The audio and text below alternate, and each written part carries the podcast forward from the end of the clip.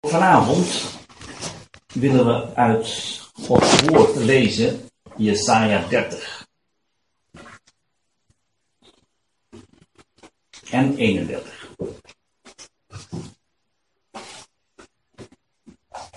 Jesaja 30. Wee, vierde wee, de opstandige kinderen, luidt het woord des Heren, die een plan maken echter niet van mij komt. Een verbond sluiten dat echter niet uit mijn geest is. Om zonde op zonde te stapelen, die op weg gaan naar Egypte zonder mij te raadplegen. Om toevlucht te zoeken onder de bescherming van Farao en om te schuilen in de schaduw van Egypte. Maar de bescherming van Farao zal u tot schande worden en het schuilen in de schaduw van Egypte tot smaad. Wanneer zijn vorsten te Zoan verblijven en zijn boden te Hannes aankomen, zullen allen beschaamd staan om een volk dat hun geen voordeel brengt, dat tot hulp nog tot voordeel strekt, maar tot schande, ja, tot hoon. De godspraak, de last over de dieren van het zuiderland, van de Negev. Door een land van benauwdheid en angst, waar leeuwin en leeuw, andere en vliegende draak wonen, vervoeren ze op ruggen van ezels hun vermogen en op bulten van kamelen hun schatten naar een volk dat geen voordeel brengt. En Egypte, ijdel en nietig is zijn hulp. Daarom noem ik hem stilzittende Rahab. Ga nu, schrijf het in hun bijzijn op een tafel, een stenen tafel, kleitafel, en teken het op in een boek, een papyrus boekrol, opdat het dienen voor latere dagen, voor immer en altoos. Want het is een weerspannig volk, leugenachtig kinderen, kinderen die de wet des Heren niet willen horen, die tot zieners zeggen, ge zult niet zien, tot schouwers, ge zult voor ons de waarheid niet schouwen. Spreek tot ons aangename dingen, schouwt begoochelingen, wijk af van de weg, buigt af van het pad, doet de heilige Israëls weg uit onze ogen. Daarom, zo zegt de heilige Israëls. Omdat gij dit woord verwerpt. Die voorgaande woorden. Op onderdrukking en slinksheid vertrouwt en daarop steunt. Daarom zal deze ongerechtigheid voor u zijn als een losgeraakt brok steen dat op vallen staat en overhelt aan een hoge muur die plotseling onverwachts ineenstort. Hij zal een stuk breken zoals een pottenbakkerskruik stuk gebroken wordt, die meedogenloos wordt vergruiseld zonder onder zijn gruis geen scherp wordt gevonden om vuur van de haard te nemen om water uit de vijver te scheppen. Want, zo zegt de Heere Heere, de Heilige Israëls, door bekering en rust zal gij verlost worden. In stilheid en vertrouwen zal uw sterkte zijn. Maar Gij hebt niet gewild. Gij hebt niet gewild. Gij hebt gezegd, nee, op paarden zullen we voortvliegen. Daarom, vrienden, op snelle rossen zullen we rijden. Daarom zullen we u achtervolgen snel zijn. Duizend zullen de vluchten voor het dreigen van één, voor het dreigen van vijf zult gevluchten, totdat gij overblijft als een seinpaal een bergtop en als een banier op een heuvel. Daarom verlangt de Heer, staat de vertaling zegt, daarom wacht de Heer ernaar u genadig te zijn, daarom zal hij zich verheffen om zich over u te ontfermen. Want de Heer is een God van recht, welzalig allen die op hem wachten. Want gij volk dat op Sion in Jeruzalem woont, ge zult niet blijven wenen. Hij zal u zeker genadig zijn op uw luid geroep. Zodra hij dat hoort, zal hij u antwoorden. De Heere heeft u wel brood der benauwdheid en water der verdrukking gegeven. Maar uw leraars, je mag ook vertalen enkelvoud, uw leraar zal zich niet meer verbergen, doch uw ogen zullen uw leraar zien. En wanneer gij rechts of wanneer gij links zoudt willen gaan, zullen uw oren achter u het woord horen, dit is de weg, wandel daarop. Dan zult gij het zilveren overtrek van uw gesneden beelden en het gouden bekleedsel van uw gegoten beelden onrein achten. Gij zult ze als iets onreins wegwerpen. Weg zo kunnen tegenzeggen. Dan zal hij regen geven voor het zaad waarmee gij uw akker bezaait. Brood als opbrengst van de akker, dat smakelijk en voedzaam zal wezen. Uw vee zal te dien dagen op uitgestrekte weiden grazen. De runderen en ezels die de akker bewerken, zullen gezouten voeder eten, dat gezeefd is met wan en zeef. Luxe eten. Op elke hoge berg en op elke verheven heuvel zullen beken waterstromen zijn ten dagen van de grote slachting, wanneer de torens zullen vallen. Dan zal het licht der blanke maan zijn als het licht van de gloeiende zon, en het licht van de gloeiende zon zevenvoudig als het licht van de zeven dagen. Allemaal zegeningen. Op de dag waarop de Heere de breuk van zijn volk verbindt en de toegebrachte wonden geneest. Zie, de naam des Heeren komt van verre. Zijn toren brandt als en een zware rook stijgt op zijn lippen. Stijgt op zijn, zijn lippen zijn vol gramschap. Zijn tong is als een verterend vuur. Zijn adem is als een overstromende beek die tot de hals reikt. Om volken te schudden in de zee van verderf. Terwijl een bid dat doet dwalen tussen de kaken der natieën. Bij u zullen liederen klinken als in de nacht, waarin men zich wijdt voor een feest. En zal er vreugde des harten zijn als van iemand die voortschrijdt bij de fluit, om te komen op de berg des Heren tot de rots van Israël. Dan zal de Heere zijn machtige stem doen horen en zal hij doen zien het neerkomen van zijn arm in grimmige toren, verterende vuurvlam, overstroming, stortbui en havelsteen. Want Assur zal voor de stem des Heeren schrikken, wanneer hij met de route slaat. En elke slag van de dreigende stok die de Heere daarop zal doen neerkomen, zal worden toegebracht met tamboerijn en citerspel. Met strijdbaar geheven arm zal hij hem bestrijden. Want reeds lang is een brandstafel, een tofet brandstapel, bereid. Ook die is voor de koning gereed gemaakt. Hij heeft de vuurhaard daarvan diep en wijd gemaakt. Er is vuur en hout in overvloed. De adem des Heren steekt hem in brand als stroom van zwavel. Vijfde week. Wee hun die naar Egypte trekken om hulp, die steunen op paarden en vertrouwen op wagens, omdat ze taalrijk zijn, en op ruiters, omdat ze machtig in aantal zijn, maar de blik niet richten op de heilige Israëls en naar de Heere niet vragen. Maar ook hij is wijs. Hij doet het kwaad komen en neemt zijn woorden niet terug. Hij richt zich tegen het huis der boosdoeners, Juda, en tegen de hulp door de bedrijvers van ongerechtigheid verleend, Egypte. De Egyptenaren daarentegen zijn mensen en geen God. Hun paarden zijn vlees en geen geest. Daarom zal de Heer zijn hand uitstrekken, zodat de helper struikelt en de geholpene valt en zij allen tezamen vergaan. Zo zegt de Heere tot mij, zoals een leeuw of een leeuwenjong over zijn prooi grond. De ganse schare der herders wordt tegen hem samengeroepen. Maar hij schrikt niet voor hun stem, vreest niet voor hun getier. Zo zal de Heere de Heerschade ten strijde neerdalen op de berg Sion en op diens heuvel. Als vliegende vogels, zo zal de Heere der Heerschade Jeruzalem beschutten, beschutten, redden en sparend bevrijden. Bekeert u tot hem, aan wie de kinderen Israëls diep zijn afgevallen, want te dien dagen zal ieder van u de zilveren en gouden afgoden versmaden, die uw handen hebben vervaardigd, u tot zon. En Assur zal vallen door het zwaard van wie geen man is. Het zwaard van wie geen mens is, zal het verslinden. Het zal voor het zwaard vlieden, zijn jongeling zullen tot herendienst vervallen. Zijn rots zal van schrik vergaan, zijn vorsten zullen verschrikt. De banier verlaten luidt het woord van de Heer, die op Sion een vuur heeft en in Jeruzalem een oven. Tot zover.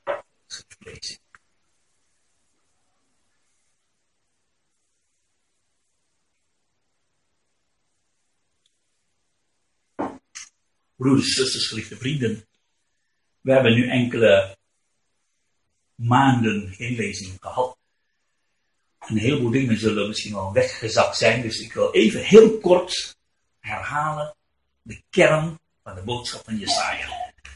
Je kunt de boodschap van Jesaja samenvatten in de personen zelf. Jesaja zegt, zie ik en de kinderen die de Heer mij gegeven heeft, zijn gesteld tot teken. Dat is de boodschap van God. Als iemand Jesaja met zijn twee kinderen, één baby in de arm en één peuter in de, in de andere hand, loopt, dan kunnen ze zo in één keer heel het boek Jesaja zien. De hele boodschap staat in die drie personen. Jesaja, zijn naam betekent de Heere is heil. Dat, dat is een naam precies dezelfde als de naam van de Heer Jezus, maar dan precies andersom. De Heere is heil, de heil van de Heere. Twee kinderen, de jongste, Maher Shalal Gasbas, waarvan de betekenis is haastig roof, spoedig buiten spreken, oordeel. Oudste zoon, Shea Yeshuf, dat betekent een overblijfsel zal terugkeren, zal zich bekeren. De Heer is heil. Het heil van de Heer. Daar gaat het om. Daarom wordt het boek Jesaja genoemd het evangelie van het Oude Testament. Jesaja wordt genoemd de evangelist van het Oude Testament. Maar het evangelie komt, er zijn twee dingen die God doet om die goede boodschap te brengen, het heil van de Heer te laten zien. Eerst moet het oordeel komen. Haastig roof, spoedig buiten. Het oordeel over alles wat verkeerd is. En in de tweede plaats, een overblijfsel zal terugkeren, zal bekeren, omkeren, bekeren. Twee dingen. En dat is die, die twee dingen, twee thema's die we altijd moeten blijven vasthouden. Dat komt keer op keer terug in heel het boek Jesaja. Je kunt bijvoorbeeld zeggen, Jesaja 1 tot met 39 gaat over oordeel. Maar Shalal Gasbas. Jesaja 40 tot 66 gaat over heil. Bekering. En in de laatste paar keer hebben we dat ook gezien. Het boek Jesaja uh, verdeeld in enkele delen. We hebben gezien dat het derde deel van het boek Jesaja, dat is Jesaja 28 tot met 35, en het thema van deze zes weeën vind je in Jesaja 27. In Jesaja 27, vers 12, vlak voor Jesaja 28.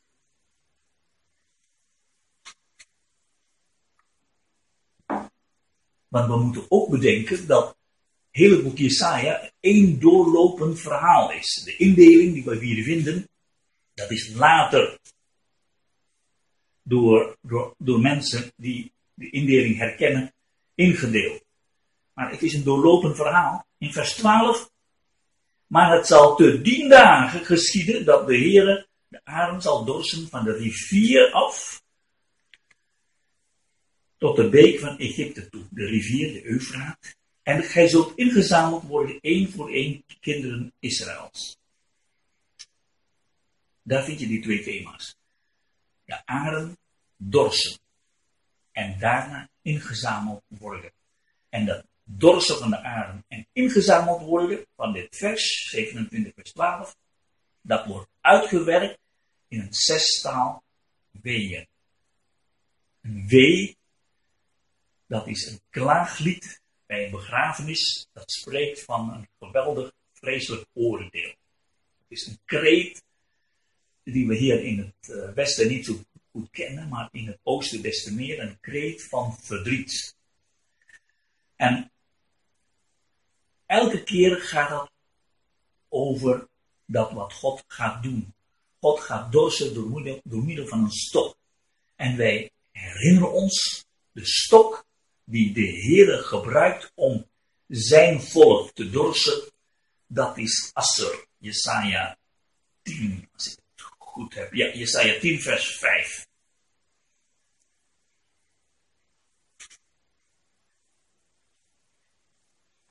Wee Asser, die de roede van mijn toren is en in welks hand mijn gramschap is als een stok.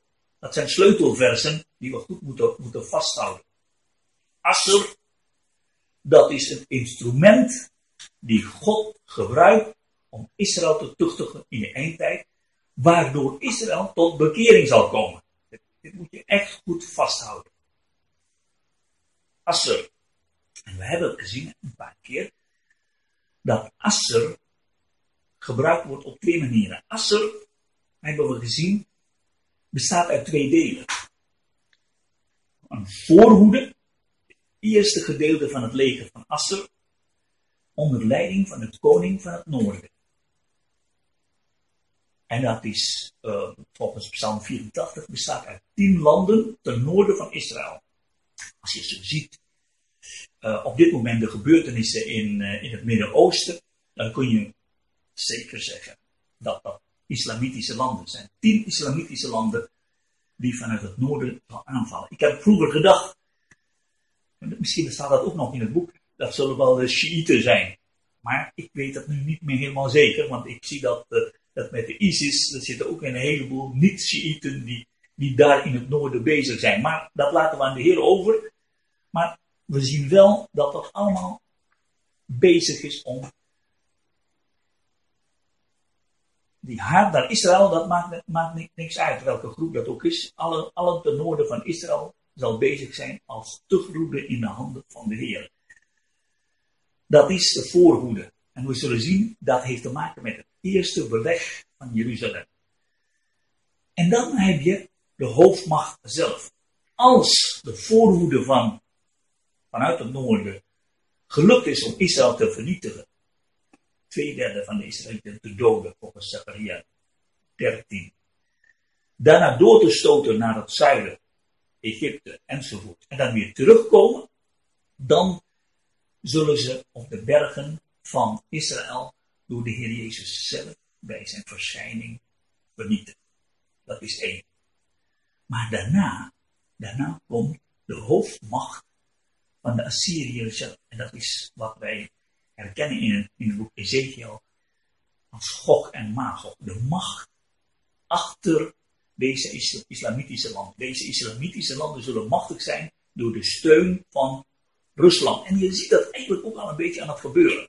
Eh, de, de, vroeger dachten we nou, de tegenstelling tot Oost en West is al een beetje weg. Maar we zien op dit moment weer de polarisatie, de spanningen dat gaan allemaal zigzaggen alle kanten op, zoals Zachariah dat zegt. Maar uiteindelijk zal het gebeuren wat God in zijn woord heeft gezegd. Het is net als die twee bergen van koper die God geplaatst heeft, die vier wagens die alle kanten opgaan. Die kunnen niet verder gaan dan die koperen bergen. En ze zullen uiteindelijk terechtkomen waar God tevoren hen beslist heeft. De mens wikt, God beschikt. Het zal gebeuren zoals hier staat. Gog en Magog zal aanvallen en die zal bij Israël komen en in Israël het gelovig overblijfsel van Israël tegenkomen. En dan zal het gelovig overblijfsel van Israël door de komst van Gog en Magog, door de komst van de Assyriër uit het verre noorden, gelouterd worden. Geleerd om tot geloof in Christus, om hun vertrouwen in Christus te stellen. Want daar gaat het om. Ik wil toch even voor alle duidelijkheid Zachariah 13 met u lezen. Zachariah 13 vers 7.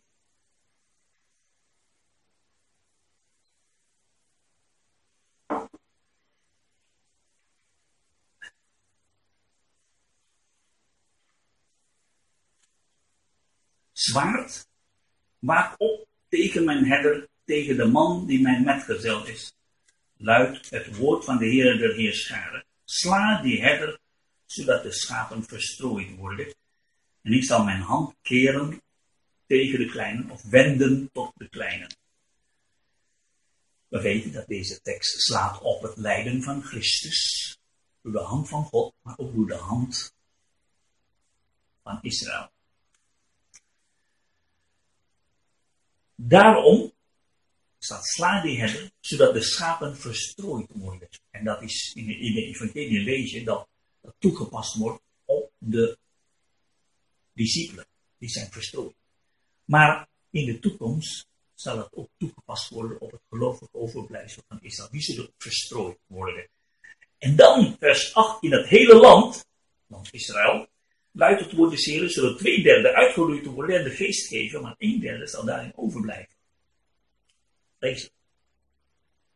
De Tweede Wereldoorlog was al vreselijk, maar dit zal nog erger zijn. Wat kan erger zijn voor de Joden dan de Tweede Wereldoorlog? Dat zou je, zeggen. nou, hier vinden we dat. En vroeger dachten we, nou, zou dat wel kunnen. Maar als je nou ziet wat, wat gebeurt in, het, uh, in Syrië en Irak, dan denk je, nou, uh, dat doen ze tegenover, tegenover elkaar. De moslims tegen de moslims, tegen de Jezidis, tegen de christenen. Maar wat zal er gebeuren als de Joden in hun handen vallen? Nou, wat zal er gebeuren? Dit hier vers 8. Een derde deel zal daarin overblijven. En dan heb je het, dat eerste is dus dat oordeel. Twee derde uitgevoerd. En daarna komt een overblijfsel zal terugkeren. En dat vind je in vers 9. Dat derde deel zal ik in het vuur brengen. Dat vind je het tweede beleg van Jeruzalem aan de hand van Gog en Magog, Rusland, de Assyrië, de hoofdmacht van de Assyriërs. Ik zal hen smelten zoals men zilver smelt, ja, hen louteren zoals men goud loutert. En als gevolg daarvan komen ze tot inkeer. Ze zullen mijn naam aanroepen, ik zal hen verhoren, ik zeg, dat is mijn volk. En ze zullen zeggen, de Heere is mijn God. Dat is het heil des Heeren in het notendop. Je kunt het vergelijken, we hebben vaak het verhaal van Jozef vertellen. Zoals het, het verhaal van Jozef, zijn broers in de gevangenis, dat is het lot van het volk Israël in de toekomst. Waarom is dat hun, is dat hun overkomen? Ja, dat hebben de broers ook gezegd. Dit is ons overkomen doordat wij twintig jaar tevoren Jozef hebben verkocht voor, 30, voor 20 zilverstukken. En Israël zal straks, gelovig overblijven, zal zo ver moeten komen dat ze zeggen, dit is ons overkomen, doordat we 2000 jaar geleden, niet 20 jaar geleden, 2000 jaar geleden, voor 30 zilverstukken, die 20 zilverstukken, Christus verkocht. En als dat zover is, dan zegt Jozef tot zijn broers, je probleem is voorbij.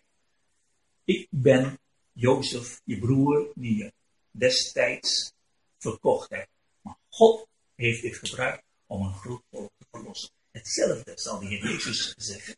Op het moment dat Israël, gelovig overblijfsel van Israël, tot inkeer komt, zal de Heer Jezus komen. Ze zullen hem zien die zij doorstoken hebben. Ze zullen tot inkeer komen. Ze zullen een rouwklacht aanheffen als van een enige woorden. En dan zal de Heer Jezus zeggen, jullie hebben mij verworpen, maar God heeft het gebruikt om jullie de zonde te betalen. Jesaja 53, God heeft mij gesteld tot schuldoffer voor het volk Israël. Noem zijn naam Jezus, want hij zal zijn volk verlossen van hun zonde. Al die teksten zullen vervuld worden en Israël zal dat begrijpen. En dat is het heil des Heren in een notendop voor het volk Israël. Dat is de kern van het boek Jesaja. Wat wij hebben hier dus in aan de gebeurtenissen, elke keer is het verschillende morele aspecten van de twee aanvallen van Assyrië. Dus wij herinneren ons, de tuchtroede van Israël in de toekomst komt uit het noorden. De voorhoede zullen de Arabische landen zijn. We zijn nu niet meer verbaasd daarover. En dan heb je twee aanvallen. De eerste aanval door de voorhoede. Het gaat om oordeel. Maar Herschel was. Tweede aanval. Dat is om te louter. Dat zal niet gelukken. Bij de tweede aanval zal de Heer Jezus komen om hem te redden. Dan zal, net als in, straks in Jesaja 36 en 37, zal, zullen de Assyriërs door één engel, 185.000, allemaal gedood worden. En zo zal het gebeuren straks ook met God en Magog. Maar Hier, belangrijk voor ons is, is elke keer die herhaling. We hebben voor, de, voor de vakantie Jesaja 28 en 29 gezien. We hebben toen gezien, Jesaja 28 is de eerste beleg. Jesaja 29 is het tweede beleg. Ik verwijs naar de lezing van vorige, voorgaande keren om dat te beluisteren. Vandaag willen we verder gaan met Jesaja 30 en 31. Maar ook daar vind je, Jesaja 30 gaat over het eerste beleg, gaat over Israël als geheel. Jesaja 31 gaat over het gelovig overblijfsel van Israël. De lessen, Jesaja 31, die het gelovig overblijfsel moeten leren om gelouterd te worden. Om hun, dat hun zonden, dat ze echt hun zonden beleiden. We zullen zien wat die zonden van Israël zijn. De twee grote hoofdzonden zijn van het volk Israël. We gaan nu terug naar Jesaja 30.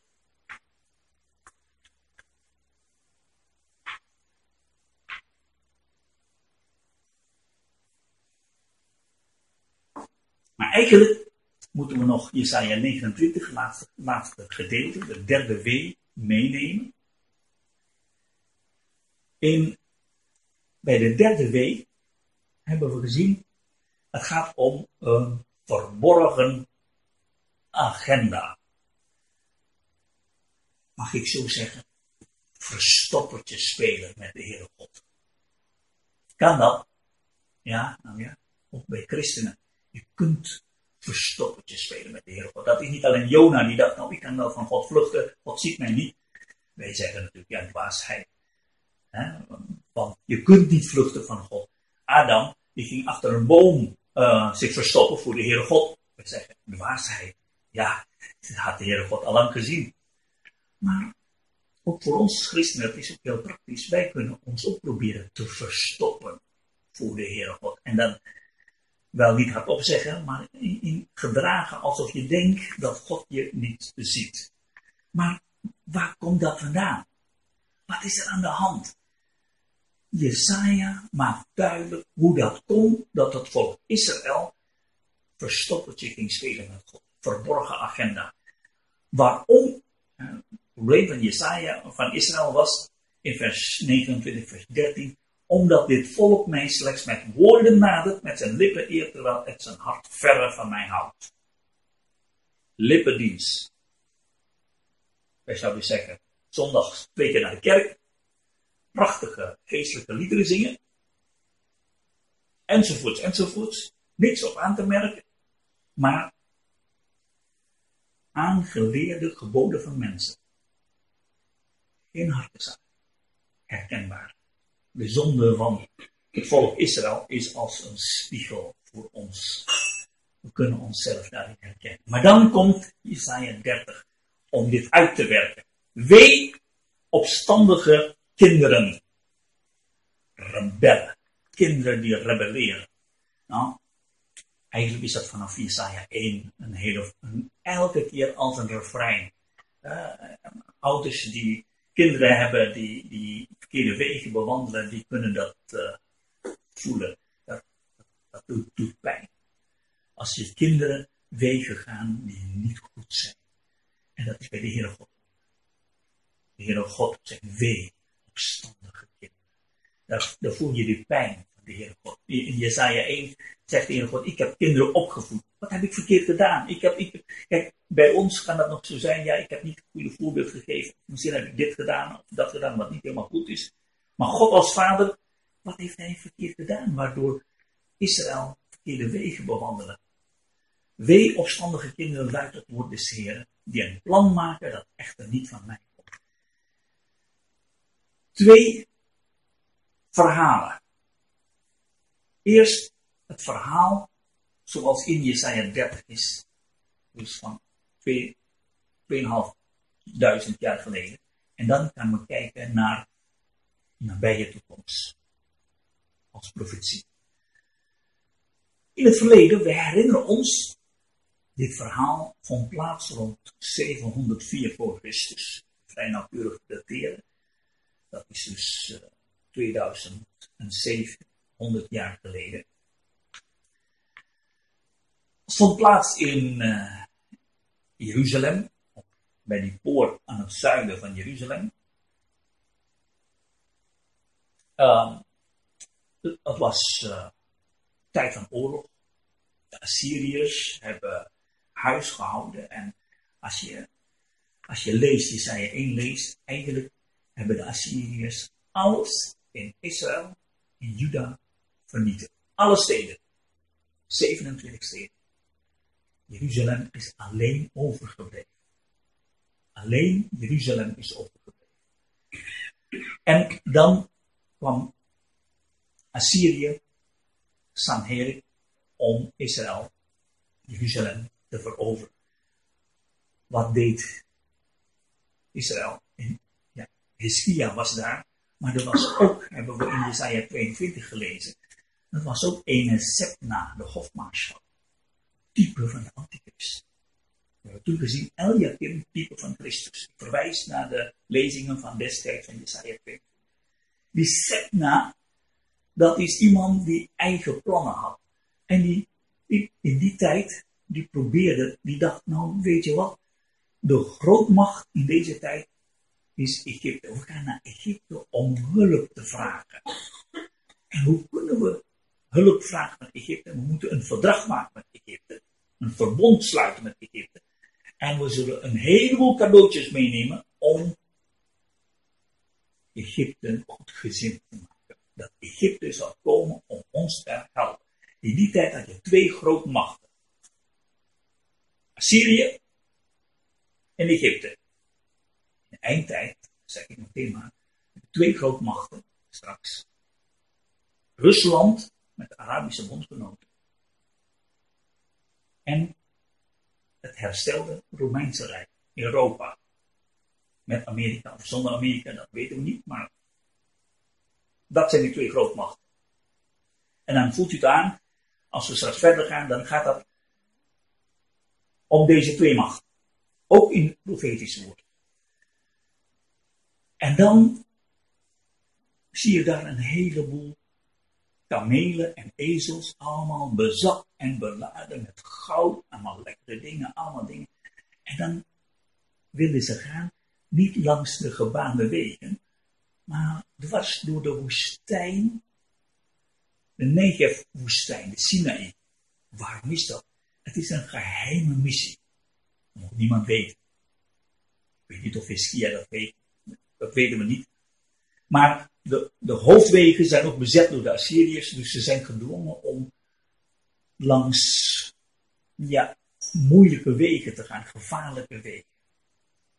Maar voordat zij vertrokken, kwam daar een demonstrant met een groot plakkaat. En wat stond, stond daar op dat plakkaat? Daar staat dan, Rahab doet niets. Dat is wat we lezen in vers 7. Ik weet niet, ik heb het uh, uitgeprint, maar ik zie dat ik het niet bij me heb. Dat heb ik daar nog in de tas. Een groot plakkaat. Rahab doet niets. Rahab, dat is de titel van de Egypte. Hoogmoed van Egypte, dat is een draad. Nou, even kijken of ik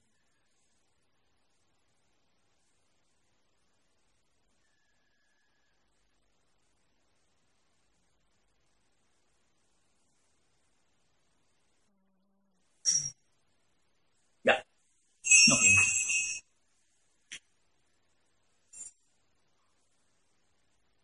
Doet niets. Rahab, dat is die, die, die slang daar, dat is een draak uit, uh, uit Egyptische uh, verhalen. En dat wordt belachelijk gemaakt door, uh, door Jesaja. Wij zouden vandaag de dag zeggen een papieren tijger. Een tijger, dat is een gevaarlijk beest. Maar een papieren tijger hoef je niet bang voor te zijn. Nou, we zouden zeggen een papieren ragel. Dus jullie gaan een hele moeite doen om hulp bij Rahab te zoeken, doe dat nou maar niet. Spaar je de moeite, want Rahab zal je niet helpen. Dat is de boodschap van Jesaja tot de mensen die daar naar Egypte wilden gaan. Dat was in het verleden, 2000 jaar geleden, 2700 jaar geleden. Ik kan me meteen springen naar, uh, de, binnenkort. Binnenkort komt een koning in Israël. Of die Sepna, de antichrist. En die antichrist, het tweede beest van openbaring 13, zal een verbond sluiten met het eerste beest.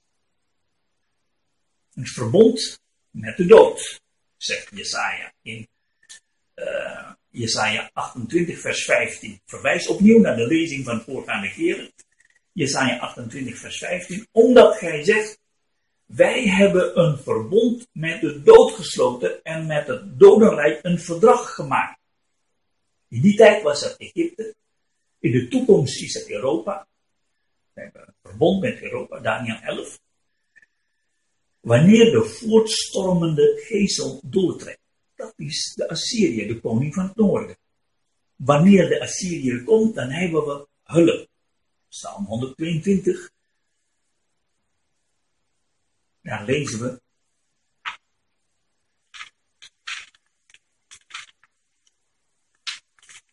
Ik hef mijn ogen, 121, ik hef mijn ogen op naar de bergen. Dat is de toestand hier in Jesaja 30. Dat was dan tijden van Ischia. Van waar zal mijn hulp komen? Ja, van waar? Van Egypte. En de, het gelovig overblijfsel zegt dan, mijn hulp is van de Heere die de hemel en aarde gemaakt heeft. In 123 vers 1, Psalm 123 vers 1. Ik hef mijn ogen op, niet naar de bergen, waar vandaan de Egyptenaren zullen komen. Ik hef mijn ogen op tot u die in de hemel troont. Dat zal antwoord zijn van het gelovig overblijfsel van Israël. Maar zover is dat nog niet. Straks zal Israël, als hij in grote nood zit, hun vertrouwen stellen op bondgenoten Amerika, Europa. Trouwens, in de laatste oorlogen, elke keer als je kijkt, 1973, als Amerika niet had geholpen, dan had Syrië en Egypte Israël onder de voet gelopen. Dankzij de hulp van Amerika. En straks zal het ook zijn in de toekomst. Maar dan die waarschuwing van God nu al. Assyrië is de roede in mijn hand. Je moet luisteren naar wie de roede bestelt. Je moet luisteren naar mijn boodschap. En je moet niet proberen om onder die roede te komen. Het is van God. Zoals de broers van Jozef hebben gezegd. Dit is van God. Dit is niet van mensen. Zij herkenden de hand van God in heel veel dingen. Zij moesten leren om zich te vernederen onder de krachtige hand van God. Dat is ook wat wij moeten doen. Als er problemen zijn in, onder christenen, onder broeders en zusters, dan moeten we niet met de vinger gaan wijzen van ja, dat is een lastige broeder, dat is een sectarische broeder, dat is een zus en dat is een zoon. Nee, we moeten begrijpen, de hand van God is over ons. De Heer wil tot ons spreken. Daar moet je mee, beginnen. En zolang wij de stem van de, van de Heer niet verstaan, ja, dan hebben we de profeten bij nodig, dan zal God doorgaan in zijn langmoedigheid, totdat we eindelijk gaat leers dat we zijn, de lessen gaan verstaan. We gaan terug naar Jesaja 30. Ik heb kort samengevat de gebeurtenissen, wanneer de gezanten te Zoan en te Hanes aankomen, vers 4 en Jesaja 30. Dat zijn twee belangrijkste plaatsen aan de grens in beneden Egypte, waar ze dus farao en de gezanten ontmoeten om een verdrag te sluiten. Maar ik zal van tevoren zeggen, zegt Jesaja, het, het eindresultaat is 0, niks. En dan maakt uh, Jesaja een, uh, een gedicht. Jesaja is meester in de taal. Als je, als je kijkt in de, in de oorspronkelijke taal, is het zo schitterend mooi. Zo, je, hebt van die mensen die kunnen die dingen zo, zo, zo, zo helder en zo scherp en zo pakkend zeggen. Eén keer zeggen En dan zul je het nooit meer vergeten. Die zinnen zijn zo opgebouwd dat je, dat je hoort en nooit meer vergeet. Blijf hangen in je oor. Dat is hier ook in vers 6. De godspraak, de last. Oh, we hebben al in, de, in uh, Jesaja 13 tot met 23 tien lasten gehad. De godspraak. En we hebben toen, toen gezegd, wat is een last? Een last is een gewicht van Gods woord. Gods woord kwam als een last op de schouder van de profeet, maar dat kwam ook als een groot gewicht, als een lawine boven de toehoorders. En de toehoorders worden bedolven door het gewicht van het woord van God. Een last spreekt van het gewicht van het woord van God. En hier zegt, zegt Jesaja als het ware, maar nu komt een last over de lastdieren die jullie gebruiken om naar de Negev te gaan. Last over de lastdieren. Hoezo dat dan? Ja, die zullen, die zullen ellende doormaken, maar voor niks. Een land van lewin en leeuw. En wordt Deuteronomium 8 aangehaald. Want Israël is ook langs die weg destijds gegaan. Maar in Deuteronomium 8 was het in gehoorzaamheid naar Gods woord. En hier zijn ze in ongehoorzaamheid naar Gods woord. Ze zijn gegaan om naar Egypte. Egypte, de stilzittende raak. De draak die je niet zal helpen. En dan komt in vers 8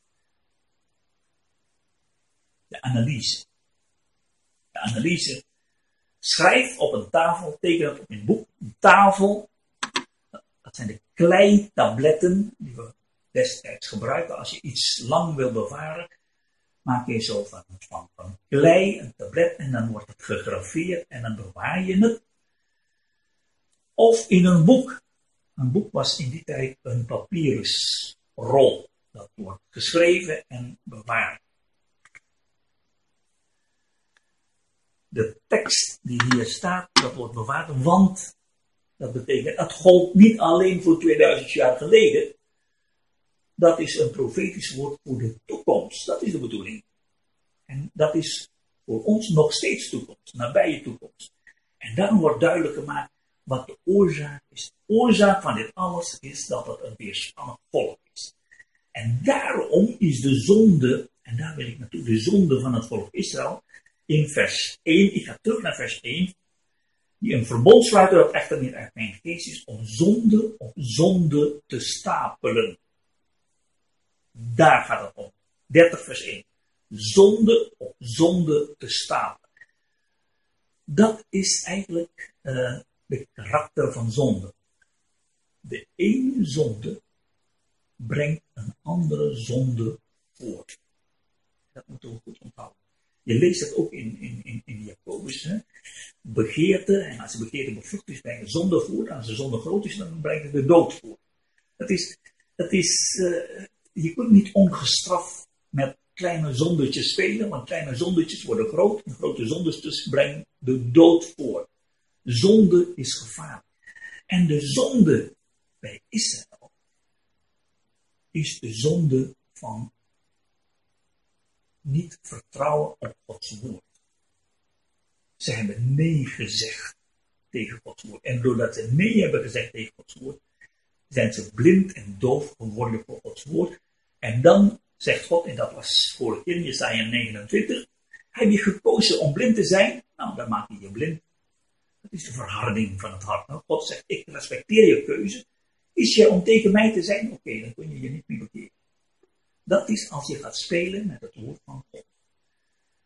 En bij het volk Israël is het ook zo dat ze de Heer Jezus hebben verworpen. Dat is hun eerste zonde. Ze hebben het woord van God verworpen en daarom hebben ze de Heer Jezus verworpen. En doordat ze de Heer Jezus hebben verworpen, is daar een leegte in hun leven.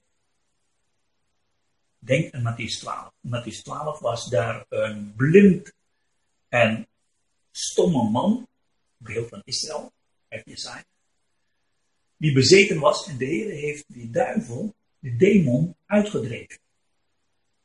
Maar dan, zegt Matthäus 12, op een gegeven moment, die demon, die wordt weggestuurd, die ging lang, langs woeste paden, die ging uh, rondreizen, en die kon nergens rust vinden.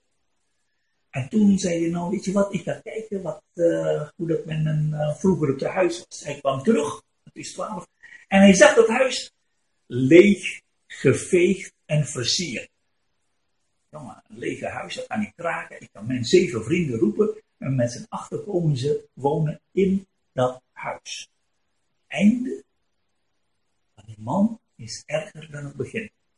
Maar dat is niet zomaar om een verhaal, dat is Israël. Dat is de toestand van Israël.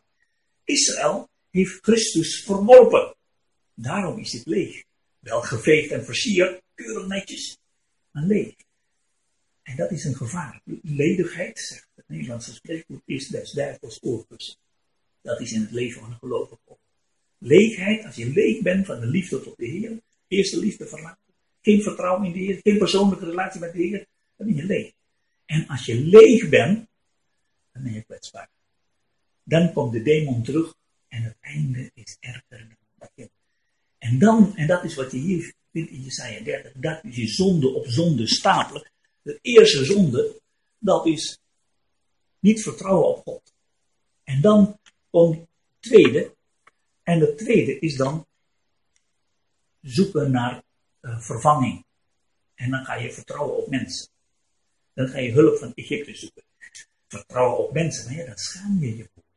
Want je bent een, een, volk van God.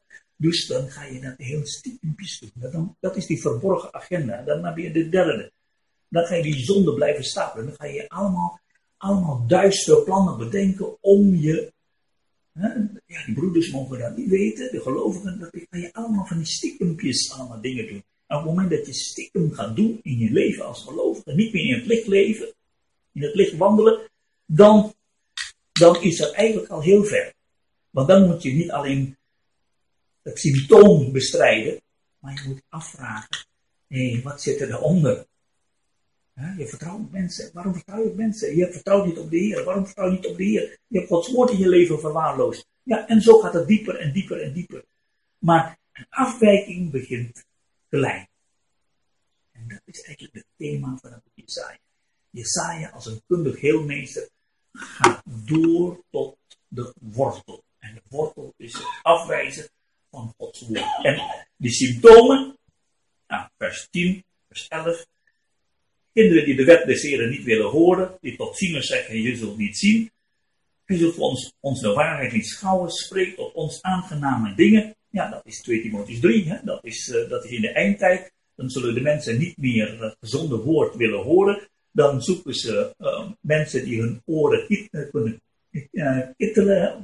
Nou ja, die, die, willen, die zoeken, nou ja, die ene prediker, predikant, nou dat, nee, dat die, die, die, iedere zoekt zijn eigen predikant die aardige dingen zegt, die past in jouw straatje. Dat is eigenlijk hierover. Jesaja, maar dat is lastig, net als. Mika Agab zegt uh, tegen Jozef, van ja, die Mika, dat is wel een profeet des maar hij zegt altijd lelijke dingen tegen mij, dus ik, ik wil het niet meer horen. Net als, als Herodes. Herodes zegt, Johannes de Doper, ach, hè. En zo is het ook vandaag de dag. Men wil niet meer de gezonde woord van God horen. Dat is de wortel. Spreek tot ons aangename dingen. Je wil graag hè, nou, leuke, fijne dingen horen. Je wil, het moet, het de, de kerkdienst moet amusement, moet leuk zijn. Moet, dat, dat, je thuis, je, je bent blij omdat, omdat, je, omdat je leuke dingen hebt gehoord, maar niet van die vervelende dingen over zonde en schuld en, en eerlijkheid en oprechtheid enzovoorts.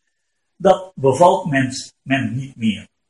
Doet, uiteindelijk betekent dat, vers 11, doet de heilige Israëls weg uit onze ogen. Maar de heilige Israël doe je niet zomaar weg. Want de heilige Israël zegt in vers 12. Daarom zegt de heilige Israël, omdat gij dit woord verwerpt, op onderdrukking en slinksheid vertrouwt en daarop steunt. Daarom, en dan twee waarschuwingen, plotseling, net als een hellende muur, je ziet de muur hellen en dan denk je Vandaag zou je, zou je kunnen vergelijken, ik zou zeggen, met een, met een, met een uh, uh, fietsband. Hè? Dus een scheurtje en op de buitenband eruit, binnenband eruit. Dat scheurtje en wordt steeds groter en groter. Nou ja, het is een kwestie van tijd. Je, moet, je kunt zo wachten, dat, dan, dan zegt hij pang. En zo is het ook weer. De muur gaat steeds schuiner en schuiner. En dan, zo is het ook met zonde. Het is niet of afgebroken wordt, maar alleen maar wanneer. En als het gebeurt, dan gaat het snel. En dan niet alleen snel, maar ook totaal. Het is net als een op de bakkerspruit gevallen, maar als het, als het gebroken is in drie stukken, kan je het gebruiken om water te scheppen. Maar als het gebroken is in hele kleine stukjes, weg ermee, je niks meer. En dat is wat Jesaja zegt. Het zal plotseling en totaal, oordeel van de Heer zal over hem komen. En dan komt altijd nog de boodschap van het evangelie. Bekeer. Zelfs het Nieuwe Testament, het einde van de Bijbel, boek Openbaring, aan het eind.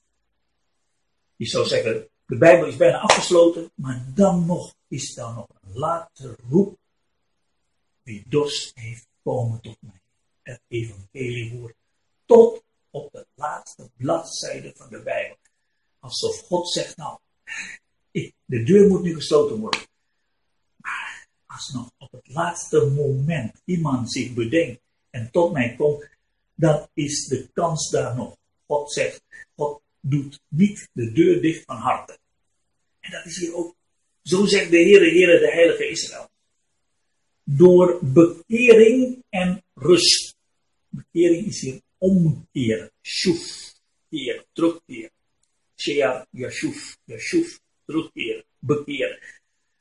Tevoren ga je naar Egypte om hulp. Nee, en nu moet je terugkeren naar God. Psalm 121. Ik hef mijn ogen op naar de bergen. Tot wie zal mijn hulp komen? Egypte? Nee, je moet je bekering. Bekering betekent niet meer je eigen weg, maar de weg naar God toe. En rust. Rust betekent stoppen met je werk. God rustte op de zevende dag. God heeft zes dagen gewerkt, zevende dag rustte God. Door bekering en rust betekent niet meer door eigen pogingen om goede werken te doen. Israël moet stoppen. Rust. Dan heb je verlossing in stilheid en vertrouwen. Stilheid betekent dat je niet meer in eigen ijver zoekt. Je, je hebt rust in je Je gaat die, die, die onrust van binnen. Waarom heb je stilheid? In vertrouwen, geloofsvertrouwen.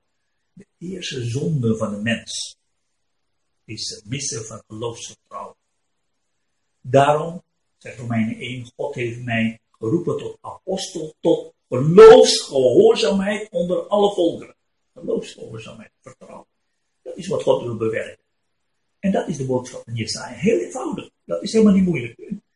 Jesaja als geheel kan moeilijk zijn, maar de boodschap van Jesaja is simpel.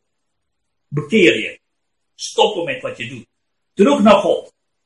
En vertrouw helemaal op God. Maar wat is het probleem? Maar gij hebt niet gekund. Nee, niet gewild. Het probleem is niet het niet kunnen. Het probleem is het niet willen.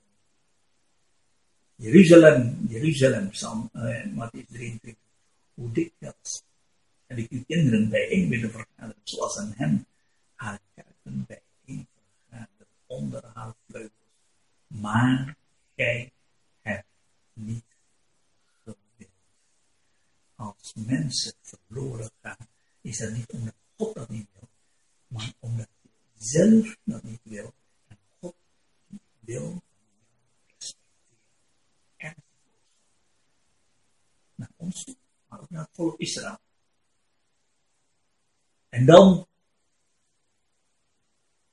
maakt Jesaja eigenlijk met hele scherpe woorden Israël belachelijk. Nee, heb je gezegd, op paarden zullen we voortvliegen. Daarom zullen we vliegen. In het Hebreeuws is het echt spelen met woorden. Alsus, nanus. Op paarden, sus is paard, nanus, nussen is jagen, vluchten. dan zul je vluchten. Op racepaarden zullen we gaan. je achtervolgers zullen nog sneller zijn.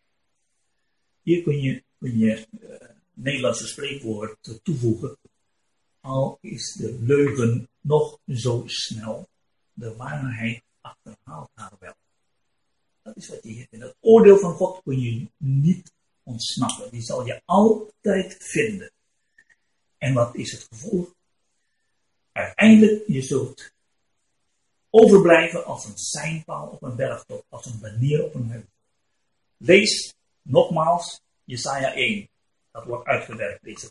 Lees openbaring uh, Zachariah 13, hebben we net gelezen. Twee derde van Israël wordt uitgeroeid. Dan blijven de enkelingen. Van, je moet voorstellen, een hele dichte loofbos. Omgehouden, één boom onverhouden. Dat is het beeld wat we hier hebben. Een overblijfsel van blijven. Vers 18. Het geheim van de wegen van God. Daarom wacht. Het woord is hier wachten met verlangen. Dat betekent, NBG zegt verlangen. Statenvertaling zegt wachten. Het is allebei waar, maar het is wachten met verlangen. Het is alsof de Heere God zegt, ik wacht, maar ik zat te popelen om iets te doen. Ik, ik, moet, ik, moet, ik, ik mag nog niks doen. Maar als het aan mij zou liggen, had ik, al lang gedaan. Dat is eigenlijk dat woord. De Heere wacht om genadig te zijn. Tja, waarom? De Heer wil genadig zijn, maar de Heer kan dat niet. Waarom? Omdat jullie dat niet willen. Dat is eigenlijk de boodschap. De Heer had je willen helpen. De Israëlieten die roepen om hulp. Ja, de Heer wil wel helpen, maar net als Jozef, die zag die broers daar in de gevangenis. Jozef doet dat niet met vreugde in het hart. Van binnen dat Jozef te huilen. Want hij houdt van zijn broers, maar hij weet ook dat die broers eerst recht moeten staan tegenover. En er is geen andere manier om tot bekering te komen dan daar in de gevangenis. Jozef was een wijze man. Zo zal God ook doen met dat volk Israël. Israël zal zich bekeren. Maar Israël kan alleen maar zich bekeren. Deze Israël, die vandaag de dag, de orthodoxe Joden, heel veel van hen, als ze de naam Jezus horen, spugen ze op de grond. Hoe kunnen ze in de Heer Jezus geloven? Ja, als God met zijn broeder gaat werken, dan komen ze tot bekering. Welzalig allen die op hem wachten. Geweldig. Te midden van het oordeel altijd die genade van God en die belofte van God. En dan komt in vers 19 die belofte, hij zal u zeker genadig zijn op uw luid geroep, zodra hij dat hoort, zal hij u antwoorden. De Heer is te wachten. Op het moment dat je je bekeert. Toen Juda zei tegen zijn, tegen zijn, uh, tegen Jozef, laat mij nou maar hier blijven in plaats van Benjamin. Want ik kan het verdriet dat vader Jacob zou hebben als Benjamin niet terugkeert, niet aanzien. Dat is echt een bekering. Niet alleen met woorden, maar met daad. Toen zei Jozef, nou is het genoeg. Juda, nu zijn alle problemen voorbij. Ik ben Jozef. En zo zal het ook zijn met de Heer Jezus. Op het moment dat Israël zegt, dit is ons overkomen, doordat we de Heer Jezus hebben verworpen, op dat moment is het voorbij met de nood van Israël. Dat is wat hier zegt. Vers 20, de Heer heeft wel brood der benauwdheid en water der verdrukking gegeven, maar uw leraars zullen zich niet meer verwerken. In het Hebreeuws is dat heel merkwaardig. Het is werkwoord is in enkelvoud.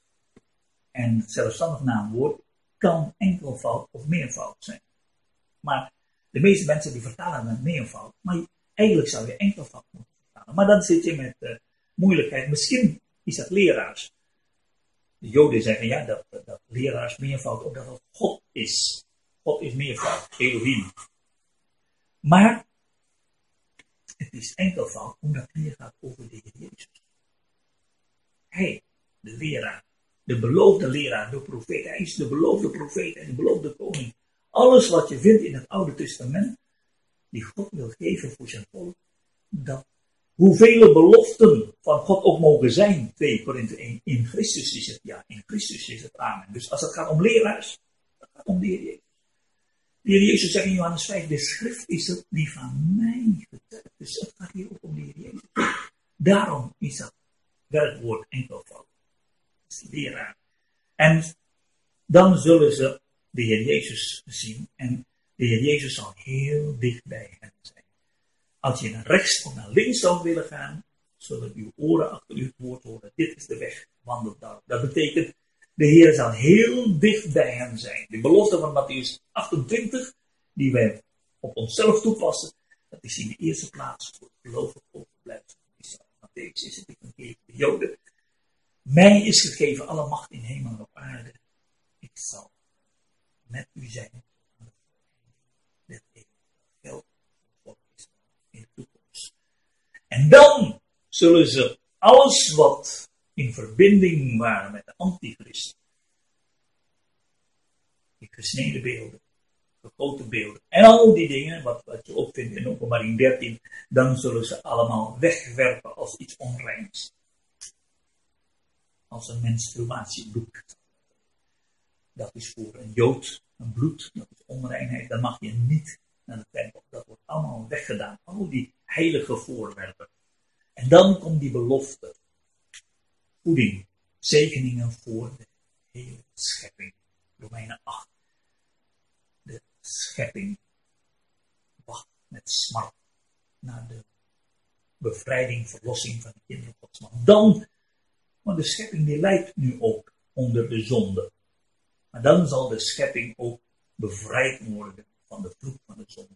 En dat is wat je hier vindt. Zelfs de dieren, vee, die krijgt luxueus voedsel. De voedsel dat gegist, gezeefd en zo klaargemaakt, dat is een feestmaal elke dag. Zelfs het vee zal in het vrederijk genieten van het voedsel. Beste van het beste. En de zon en de maan, dat zal allemaal heel geweldig zijn. Dat is dus van de belofte van de zegeningen als Israël hersteld zal worden. Op die dag dat de Heer de breuk van zijn volk verbindt en de toegebrachte wonden geneest. Let op die woorden, de Heer heeft de wonden toegebracht, maar de Heer zal het ook genezen. In, vanaf vers 27 wordt gesproken over het oordeel over de vijand. Assyrië zal geoordeeld worden, maar niet door toedoen van Egypte. Nee, dat zal God zelf doen. Zo zal het ook zijn met de koning van het noorden en met Gog en Magog. Niet door de paarden van Egypte, je zou dus zeggen door de Joint Strike Fighter van, van Amerika. Niet door de Iron Dome van Israël. Niet door al hun wapengekletter. Nee, door de Heer zelf. De Heer zelf zal het doen. De naam des Heeren. En dan lezen we zijn lippen en zijn tong. Waarom eerst zijn lippen en zijn tong? Want hij zal hun vernietigen. Openbaring 19 met een zwaard uit zijn mond. Wat is dat zwaard uit zijn mond? Dat is zijn woord. Psalm 2. Eén woord van de Heer Jezus. En dat heeft de Heer Jezus laten zien in openbaring 18, toen die 600 potige soldaten van het Romeinse Rijk, en die zijn echt sterke jongens en een paar honderd van die tempelpolities kwamen om de Heer Jezus gevangen te nemen, noemde de Heer Jezus de naam van God zijn naam. Ik ben. Hij de Ik ben. Toen vielen ze alle 600 achterover. Om te laten zien, de Heer Jezus is niet door overmacht gevangen genomen. Hij had de macht om hem te vernietigen. Maar hij is gevangen genomen door de macht van zijn liefde. Die hij openbaarde. Dat, moet, dat moeten we gaan beseffen. Maar straks, als hij gaat strijden, de meeste generaals die vechten in, in, in de Iraakse oorlog, de generaal die zit achterin en de, kleine soldaten die gaan dan naar voren, de pionnetjes. Als die Jezus gaat strijden in openbaring 19, met het leger uit de hemel, de leger uit de hemel achter hem. De Heer Jezus had vooraan. En, de, en het leger is alleen maar toeschouwer. Die zullen zien naar de Heer Jezus met het zwaard uit zijn mond. Hij de schepper van de hemel en de aarde. Eén woord van hem. En de vijand is er geweest. Dat is wat hij hier vindt. En dan,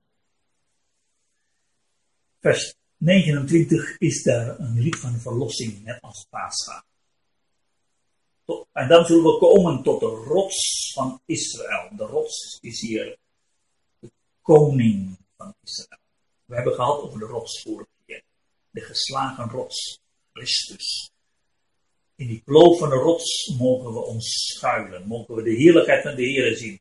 Dat zal allemaal in vervulling komen. Uit die rots zal water komen. Dat is, dat is allemaal gedachten die we vinden in de uitdrukking de rots van Israël. En dan zal de Heer Assyrië slaan met, uh, in, met de maat van de muziek. Uh, soms als iemand uh, muziek speelt, dan ga je mee, mee tikken. En de Heer zegt, ik zal ook mee tikken, maar dan zal ik met tikken, ga ik elke keer de Assyriërs slaan. Dat is wat hier staat. Want reeds lang is een brandstafel, tolvet, bereid. Tolvet, wat is dat?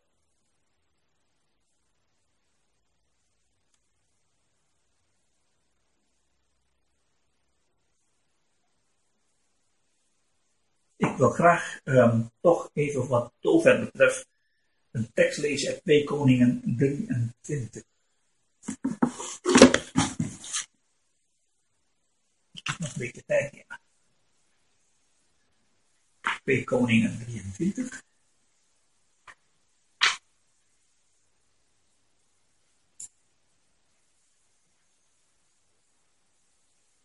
Vers 10.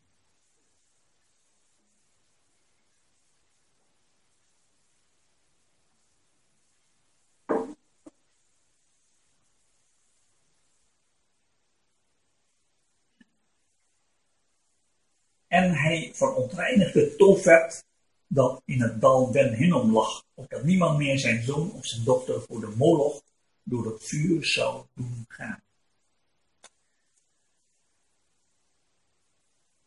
Tofet, vertaald met het woord brandstapel of vuurhaar in uh, Jesaja 30, vers uh, 33, brandstapel, dat is het woord Tofet.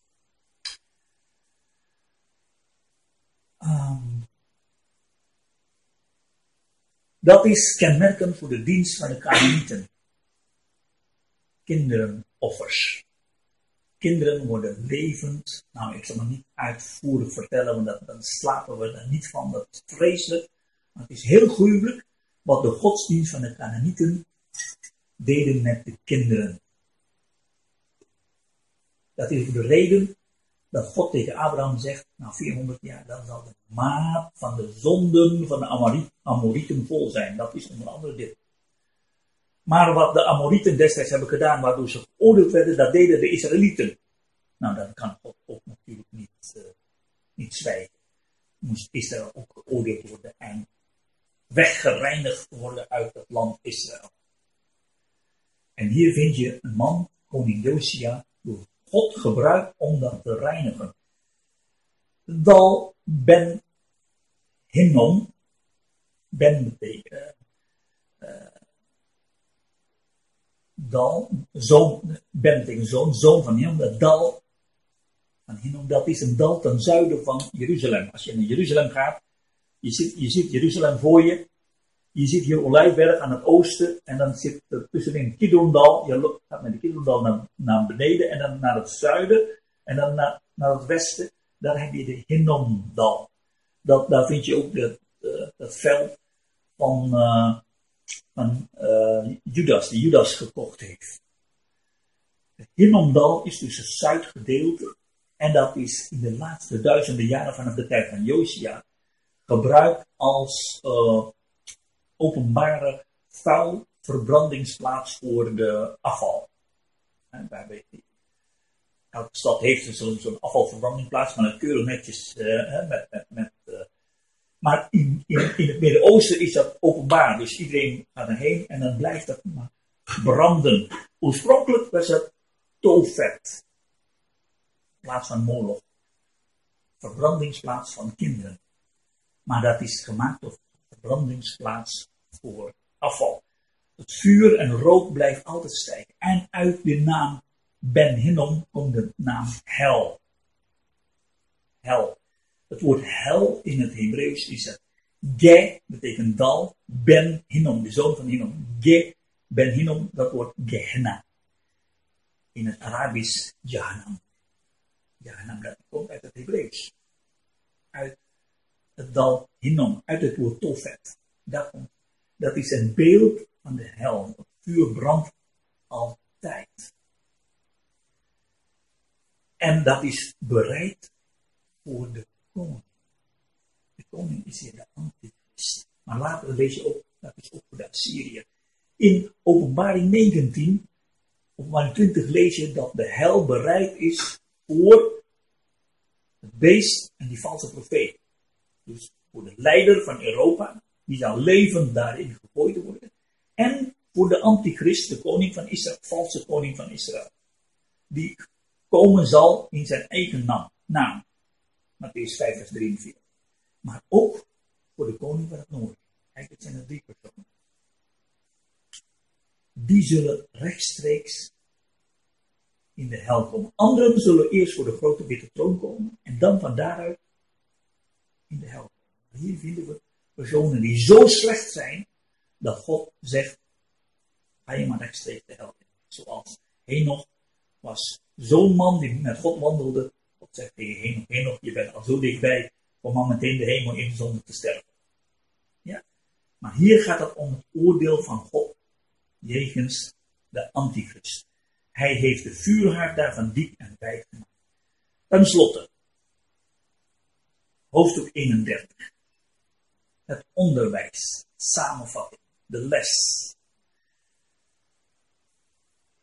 De Heilige Geest komt tot het gelovig overblijfsel en zegt, nou laten we nu terugkijken. Wat hebben we nou geleerd?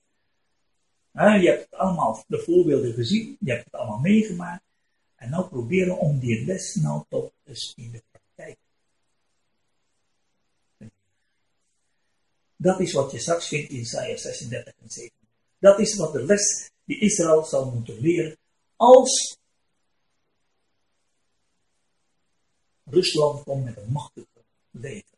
Om dan te zeggen, ja, ik vertrouw op de Heer. Om die brief, die dreigement, dus uit te spreiden voor het aangezicht van de Heer. En niet meer te zoeken naar hulp van mensen. Laten zien, ja, nu is het menens. Ik heb geleerd om mijn vertrouwen op de Heer te stellen. Mensen. De Heer die de hemel en aarde geschapen heeft.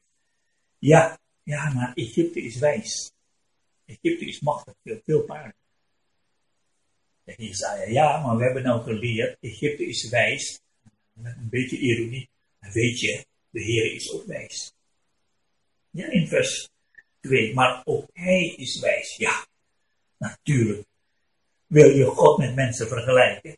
De mensen zijn wijs, maar God ook wijs. Nou, dat is een, wat wij in het Engels zouden zeggen, een understatement. Ja, dat is bij, het, ja, God natuurlijk, zelfs Gods dwaasheid is nog wijzer en hoger dan onze wijsheid. Vers 5, de Egyptenaren daarin tegen zijn mensen. Ja, straks als je gaat vertrouwen, vertrouwen stellen op de NATO en Obama of op wat dan ook, dan zegt God als het ware tegen Israël, maar ja, de NATO, Obama, dat zijn maar mensen. Je moet je vertrouwen stellen op de God. Vertrouw niet op mensen. Hun paarden zijn vlees en geen geest. Maar je zegt hun raketten en vliegtuigen en alle wapentuig, dat is niet geest. Voor de Heer, één woord van de Heer en al die wapens vernietigen. Geloof je dat? Ja, dat geloof ik. Maar in de praktijk moeilijk om vertrouwen op de Heer te stellen. En dan zegt de Heer, kijk eens naar twee beesten. Een leeuw een hongerige leeuw, als die een prooi heeft gepakt, en dan komen de, de herders, die zitten te schreeuwen om die leeuw bang te maken. Denk je dat die leeuw gaat wijken? Denk je dat echt? Nou, die leeuw zal lachen, die zal grommen, maar die gaat dooreten. De leeuw is helemaal niet bang voor het geschreeuw. En zo zal de Heer verlossen. En dan vind je daar dit prachtige woord in vers 4. Zo zal, let op het woord, de Heere der Heerscharen, de oorlogsnaam van de Heer, ten strijde nederdalen. Wie gaat nederdalen? Een engel? Hier vind je een van die weinige teksten in de Bijbel waar heel duidelijk staat in het Oude Testament dat Yahweh, de Heer zelf, zal neerdalen. Waar? Rome, Brussel, Washington, Sion. Daar zal hij neerdalen. Wat betekent dat? Dat betekent middelpunt van de wereld zal straks Jeruzalem zijn. Maar we zien het nou. De gebeurtenissen van de wereld, dat is, begint, begint er, ergens waar in, in Tunesië, toen naar Libië, Egypte, Syrië, Irak, Libanon, misschien straks Jordanië en als, als een steeds meer naar het midden, maar uiteindelijk zullen we beseffen waar gaat het om, gaat het om middelpunt Jeruzalem. De steen die alle volken moeten heffen. De steen des aanstoot. Ieder die dat, heft, zal zich deerlijk verwonden, zegt de profeet. Maar niet alleen als een leeuw voor de vijanden, hij zal ook als een moedervogel voor de kleintjes. Ik heb wel die, films gezien op YouTube van, uh, van die vogels die zich, de, de kleintjes gaan verdedigen tegen, tegen, de, tegen een slang of tegen een ander dier. Nou, probeer maar hier met, met zwanen. Als een zwaan kleintjes heeft, je gaat in de buurt komen, nou, dan word je aangevallen. Dan denk je, nou, niet zo fanatiek, hè, zeg je tegen die zwaan, maar een vogel, een zwaan, met, met kleintjes, die verdedigen kleintjes heel fanatiek. Zo zegt de Heer, net zoals een moedervogel de kleintjes verdedigt, zo zal ik Israël verdedigen. En dan komt een geweldig woord in vers 5. Eerst hebben we vers 4 het woord nederdalen. In vers 5, de Heer zal beschutten, beschuttend, reddend en sparend bevrijden. Dat woord sparend bevrijden is een merkwaardig woord. Alleen in het Hebreeuws kun je dat zien. Hier zit het woord paasgaan. En dat is het woord dat gebruikt wordt in, in, in, in Exodus. Als de Heer zegt, als ik het bloed zie, dan ga ik u voorbij. Dat is het woord voorbij. Dat, dat komt het woord paascha vandaan. Dat betekent voorbij gaan. Waarom voorbij? Omdat de Heer het bloed ziet. Daarom komt de engel van het verderf voorbij. En waarom gaat de Heer Israël in de toekomst sparen? Omdat Israël beter is dan de volkeren?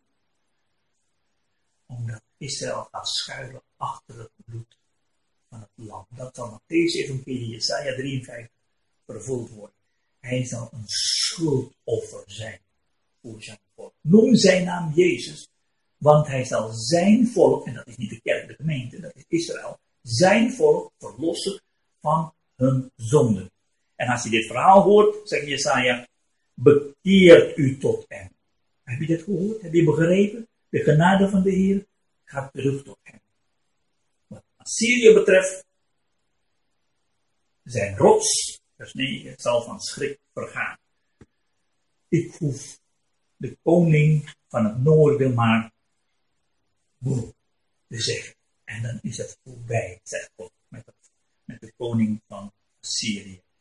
Terwijl de rots van Israël, dat hebben we gezien in hoofdstuk 30, daar kunnen we opbouwen. Een wijsman bouwt zijn huis op deze rots. We hebben heel veel lessen met elkaar geleerd over het volk Israël. Over de dingen die heel binnenkort gaan gebeuren. Maar we hebben ook hele praktische lessen geleerd over onszelf. Want van nature zijn wij geen haar beter dan Israël. Maar de boodschap van genade tot Israël mogen ook wij vandaag leren. Laten we ons vertrouwen stellen op de Heer. Doen wij dat niet, dan zullen we net als Israël zonde, zonde, zonder staan. Mogen de Heer zijn woord in ons hart zetten.